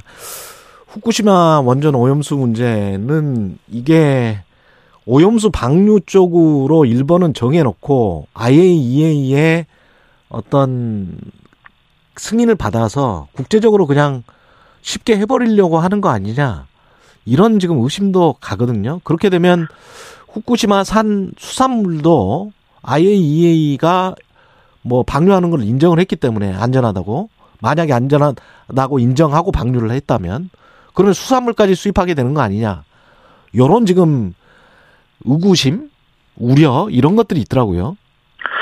어, 제가요, 2018년 겨울에 그 국회 당시 에너지 특위 위원장으로 일하고 있었거든요. 그때 예. 여야 의원들과 함께 실제로 후쿠시마 원전에 방문한 적이 있습니다. 음, 그래서 그 에, 완전히 파괴된 원전까지 가서 견학을 한 적이 있는데요. 당시에도 그 어, 파괴된 원자, 원자로 냉각수를 탱크로리마다 엄청나게 쌓아놓고 그랬죠. 있었고 또 일정 구역은 주민들이 예, 완전히 대피한 상태였거든요. 그랬죠. 그런데도 그 일본에서는 각 기차역마다 후쿠시마 현에서 생산된 농수산물을 막 특판 코너를 만들어 놓고 국민들에게 판촉 행사를 하고 있었거든요. 음, 이제 그 그때도 일본은 이 냉각수를 방류하겠다 그런 이야기를 뭐 하고 안전성을 홍보하려고 저희들한테도 뭐 이야기를 하고 있었는데 사실 이해 당사국은 우리 이 대한민국이 가장 큰 이해 당사국인데 음, 또뭐 저 국제적인 전문가 중에는 이게 그큰의 크게 이해성이 없다고 주장하는 사람도 있다고 합니다. 그런 전문가들이요. 그러나 어, 그것은 사실 금 우리 입장에서는 사실 어, 동의하기가 어려운 상황이거든요. 그렇죠. 이런 상황에서 이제 한국의 반발을 무마하려고 지금 뭐 온갖 그 저 수단을 다 부리고 한일 정상회담에서 어 사실 거론되지도 않는 일까지도 뭐 거론하면서 무슨 어, 멍게를 수입하기로 했다느니 그런 지금 일본이 하고 있는데 이게 사실 어 비열한 외교이죠. 그래서 저는 이 부분에 대해서는 저희들이 강력하게 대응을 해야 된다고 생각을 하고 있고요. 예. 어, 이것이 일본이 우리 이 바로 인접 국가인 대한민국을 제대로 배려하지 않는 상징적인 사건이 아닌가 생각합니다. 일본 같은 경우에 우리가 이해를 하려고 해도 이해할 수가 없는 게 사실은 뭐 어떤 사람은 그렇게 이야기를 하더라고요.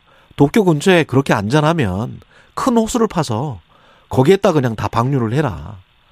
뭐 이런 이야기를 하더라고요. 그렇게 안전하다면 그냥 호수를 만들어라. 뭐 그냥 결국은 비용 문제 때문에 그게 가장 싸니까 지금 해양에다 투기하겠다는 거 아닙니까?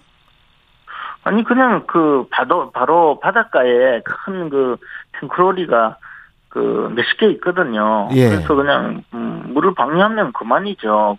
그렇죠. 그러면 돈이 안 들죠 당연히. 예. 그것을 뭐 뭐 다른 지금 상황을 하고 있는 것이 아니고 일본은 동일본 그 원전 일대를 정상구역으로 만들기 위해서 이제 그렇게 하는 것 같은데 그러나 현장에 가보면 음, 그 일정 구역은 아예 완전히 그 황폐화되어서 사람들이 그 접근할 수 없도록 그렇게 만들어 있었고 저희들이 들어갈 때도 한 시간 내에 그 피폭량을 그렇죠. 조사하고 네.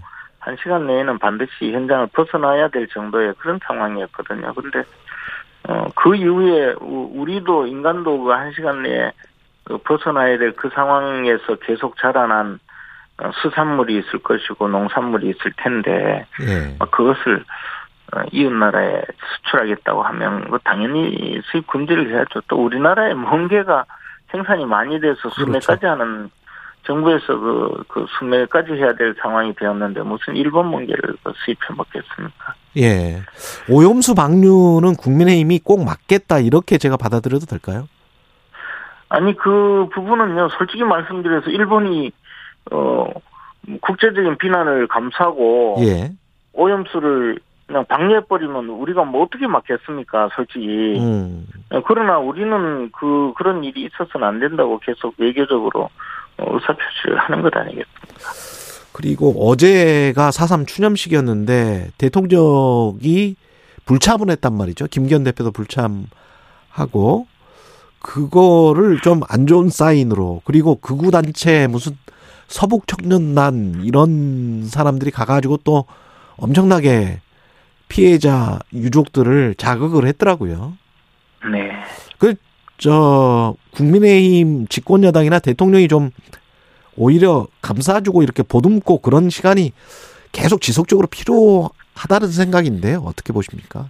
뭐 당연히 그 대통령 또 그 여당 대표가 그 어, 피해자들을 그 보상하고 희생자들에 대해서 어, 위로하는 것은 당연한 일이죠. 근데 이게 실제로 그 어, 정부에서도 어, 희생자들과 유가족의 명예 회복을 위해서 최선을 다하겠다. 또 생존자들의 고통과 아픔을 잊지 않고 보듬어 가겠다.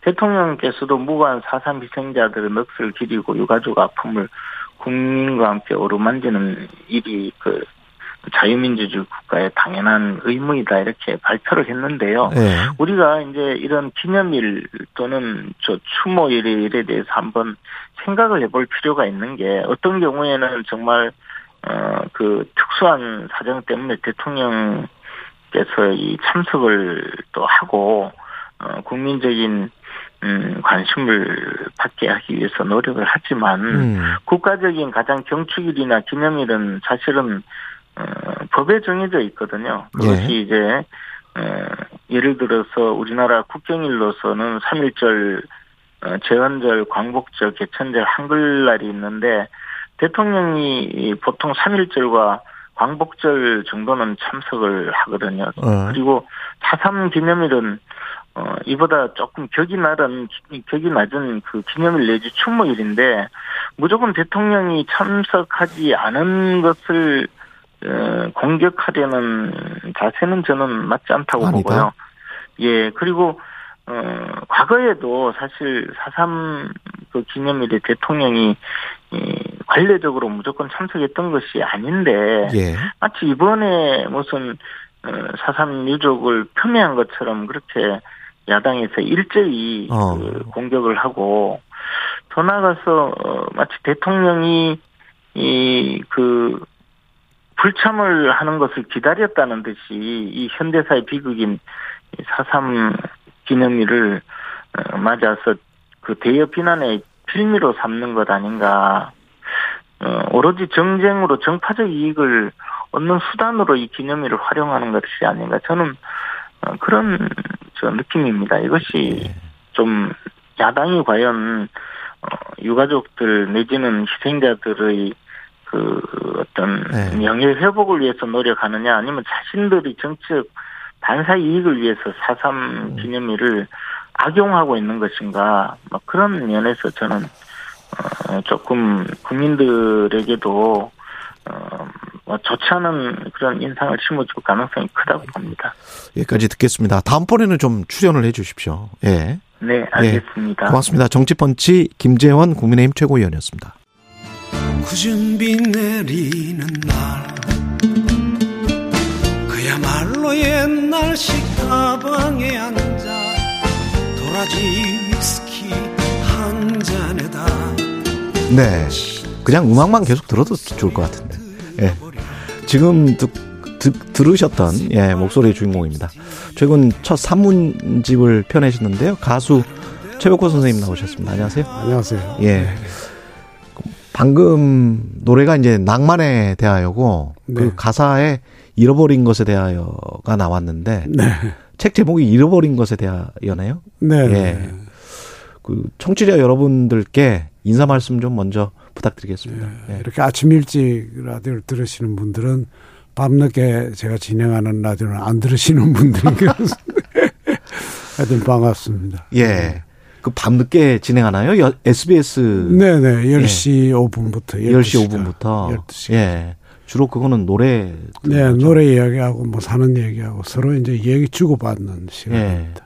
예. 이책 사문집도 사실 사시었던 것들, 그 다음에 네, 네. 노래 이야기, 본인의 어떤 결심, 뭐, 이런 네, 것들이 네. 많이 들어가 있더라고요. 네. 예. 책 출간은 처음이시잖아요. 처음입니다. 예. 네. 어떤 계기로 글을 엮으셨어요? 어, 저는 노래 가사를 쓰니까요. 음. 노래 가사를 쓰다 보면 조금 어, 긴 글을 쓸 때도 있고 어. 또 어떤 생각이 떠오를 때도 있고 해서 이렇게 메모를 해 두는 편입니다. 예. 네, 그런 것들이 좀 많이 모여서 예.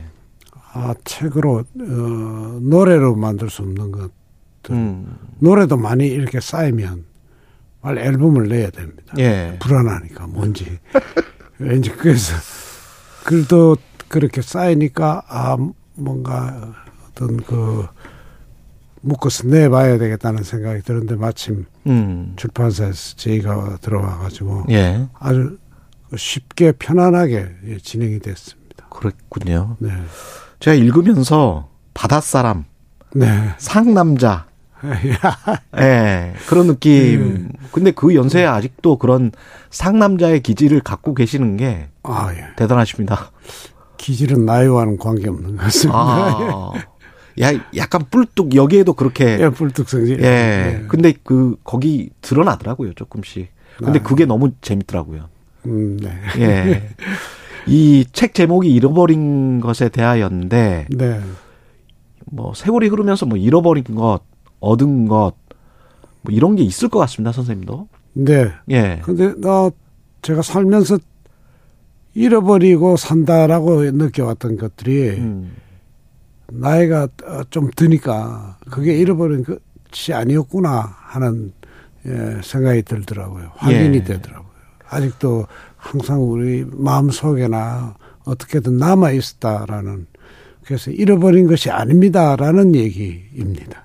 잃어버린 것이 아닙니다. 그 끝부분인가 새로운 꿈을 네네. 마지막에는 어떤 노래를 부를까? 네네.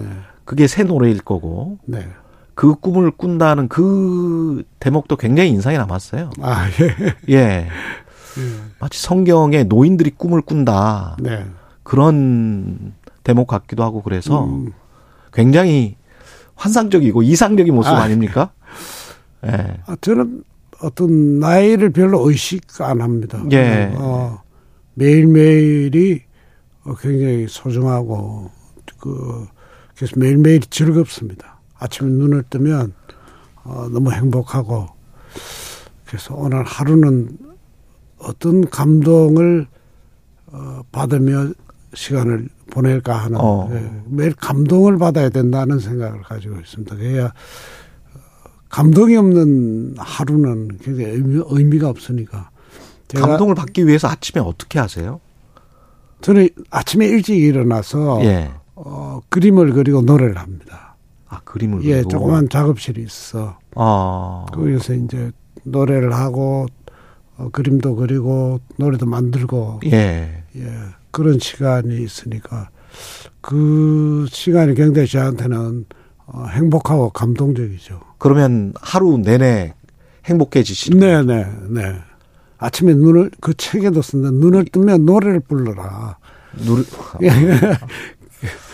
그렇군요. 네. 눈을 뜨면 노래를 부르고 노래 한 소절 오늘은 네. 오늘 아침에는 무슨 노래를 부르셨어요? 그러면? 아, 요즘은 성창식 씨 노래를 부릅니다. 아, 다른 가수분 노래도 부르시고. 아, 김수희 씨 노래도 부르고. 아, 그러세요. 성창식 씨의 토함산에. 토함산. 네, 예, 토함산에 올라서라 해를 안고 그 노래를 예. 이제 의식적으로 부릅니다 아침에 일어나면. 근데 소리를 내서 부르지는 않고. 토합산에 음. 올라서라 뭐 이런 노래를 하기야 최복교 선생님이 가요 무대나 이런 데 나오셔 가지고 네, 네. 불렀던 기억이 납니다. 네네. 그렇죠. 그 낭만에 대하여 관련해서 책을 쓰셨는데 이 낭만에 대하여라는 그 노래가 나오게 된 것도 이 책에 좀 들어가 있더라고요. 네 네. 굉장히 중요한 부분으로. 예. 예. 목동 27평 아파트 살 때. 아, 예. 정확하게 기억하고 있죠. 네. 예. 감사합니다. 책을 읽으시군요. 예. 네. 우연히 우연히. 진짜. 세상 일이 다 우연인 것 같아요. 우연히 그 어떤 생각을 하게 됐고, 그 얘기를 하면 제- 제 주변 사람들은 농담을 하는 줄 아시는데, 예. 사실 그 살 때 그 건너편에 조그만 그 부엌에서 설거지를 하고 있는 제 아내의 모습을 보면서 엉뚱하게 아, 내 첫사랑 그 아이도 어디서 저렇게 설거지하며 살고 있겠지 이런 그런 발상을 했었어요. 근데 그게 어떤 아, 약간 좀 위험한 발언 아니십니까? 이거 이렇게 되면. 아, 제 아내는 괜찮습니까? 오래돼 가지고. 아, 예, 대, 근데- 대인 배시군요. 예. 괜찮습니까? 어, 저는 예. 절대 못합니다. 이런. 아, 그렇습니다. 예. 예, 조금 더 나이가 드셔야 돼요. 예. 이게 낭만에 대하여 잃어버린 것에 대하여 근데 아까 얻은 것들 많이 말씀을 하셨단 말이죠. 네. 낭만과 얻은 것들은 뭘까요? 세월이 지나면서. 아, 저는 참 많은 것을 얻었습니다. 예. 아, 많은 것을 얻었기 때문에 많은 노래를 부르고 음. 제가 부른 노래들은 제 얘기입니다. 뭐 거짓말이 들어있지 않고 가장 과장되어 있지도 않고 그렇죠. 제가 살면서 느꼈던 것, 예. 생각하는 것 예, 그런 것들에 대한 얘기이기 때문에 음. 그 노래들이 참 제에게는 정말 귀한 어떤 재산이고 그렇죠. 예. 거기다가 이제 그림도 그리고 어. 그 글까지 썼으니까 정말 부자다라는 그렇죠. 생각입니다. 예. 근데 선생님 노래도 그렇고 책도 그렇고 책에서도 그런 말씀 하셨습니다만은 뭐 강렬하게 비치는 태양이나 아주 맑은 날씨보다는 비가 오는 날. 네. 그 다음에 무슨 웃는 모습보다는 좀 우는 것들. 네, 네. 이런 음. 거를 눈물. 예. 이런 거에 더 이제 천착하시고 더 좋아하시는 이유는 뭡니까? 글쎄 타고난가 봅니다. 타고난 거? 예. 그리고 음. 타고난 것도 있고 제가 어릴 때 자라온 환경이 어, 전 아버님이 일찍 돌아가셔서 예. 그 아버님에 대한 어떤 그 그리움이 있습니다.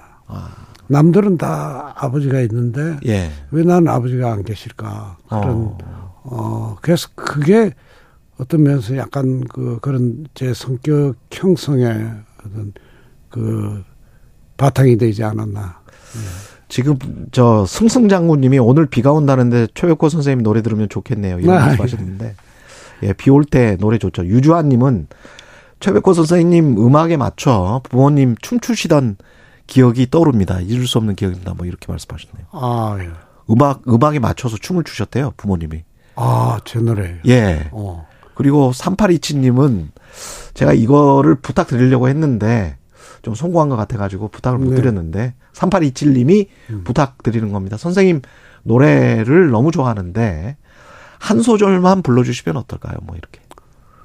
어, 봄날이 오면은 와놓고자 우리는 너무 멀리 떨어져 있는데 꽃잎이 피면은 모아놓자 우리는 너무 멀리 떨어져 있는데 그래도 우리 마음이 하나가 되어 암만 날이 가도 편하지 않으면 가수 노래 이렇게 못 부르는데 그자라는 네, 그자라는 노래. 예, 그자라는 노래인데 이승용 님이 진한 허스키한 음색이 가슴 깊이 파고듭니다. 이런 말씀하셨네요. 그 사실은 노래 진정성이 정말 있는 것 같아요. 아, 선생님이 예. 책에서도 쓰셨지만 네. 선생님만의 진정성이 있는 것 같아요. 그건 항상 의식하고 있습니다. 노래를 예. 만들 때나 예, 예. 부를 때. 나가시기 전에 저희가 노래를 좀 틀어드리고 네. 나가야 될 것 같습니다. 책 책을. 내셨는데 네. 그리고 지금 이번에 정규 앨범에도 책이 있네요. 네. 예, 스페셜 출에게 그 일부러 만든 건 아닌데 책이란 노래 미리 만들었었고 예. 책을 내기 전에 아 예. 만들기 전에 예. 이것도 책도 예. 어떤 음악, 미술, 책 네. 이것도 하나의 작업 선생님의 작업이라고 네, 네. 생각해도 되겠네요. 네. 예. 알겠습니다. 가수 최백호 씨였습니다. 예. 음. 음. 최백호 선생님 추천곡이 있는데요. 책. 책을 읽으면 예. 지금 나오고 있습니까? 머리카락 며느리 지금 나오고 있네요. 예. 여기까지 하겠습니다. 여기까지 하고요. 예. 오늘 4월 4일 KBS 라디오 최경령의 최강 시사였습니다. 고맙습니다.